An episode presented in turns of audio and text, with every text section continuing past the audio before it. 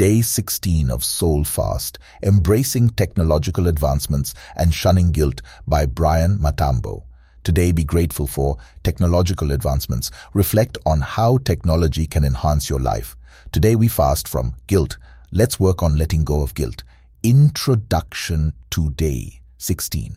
On day 16 of our soul fasting journey, let's focus on appreciating the incredible advancements in technology and their impact on our lives, while also working to release feelings of guilt, which can often be a barrier to fully embracing these innovations and our choices.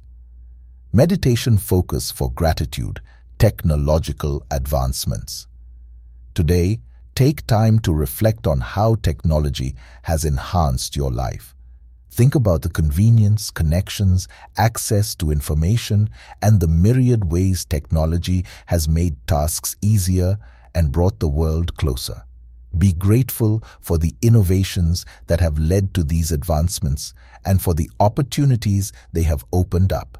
Meditation, focus for fasting, guilt. Alongside this gratitude, let's work on letting go of guilt.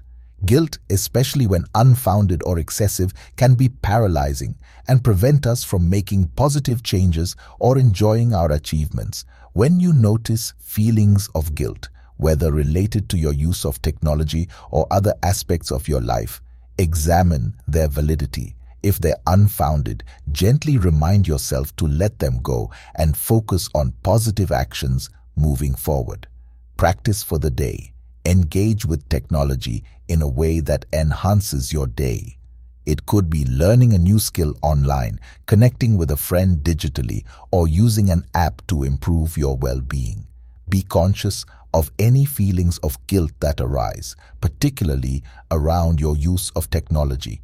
Acknowledge these feelings and then replace them with affirmations of the positive aspects and benefits of these tools in your life. Day 16 of our Soul Fast is about acknowledging the benefits of technological advancements and freeing ourselves from unnecessary guilt. It's a day to celebrate innovation and our ability to use technology wisely and positively, while also being kind to ourselves and letting go of guilt that doesn't serve our growth.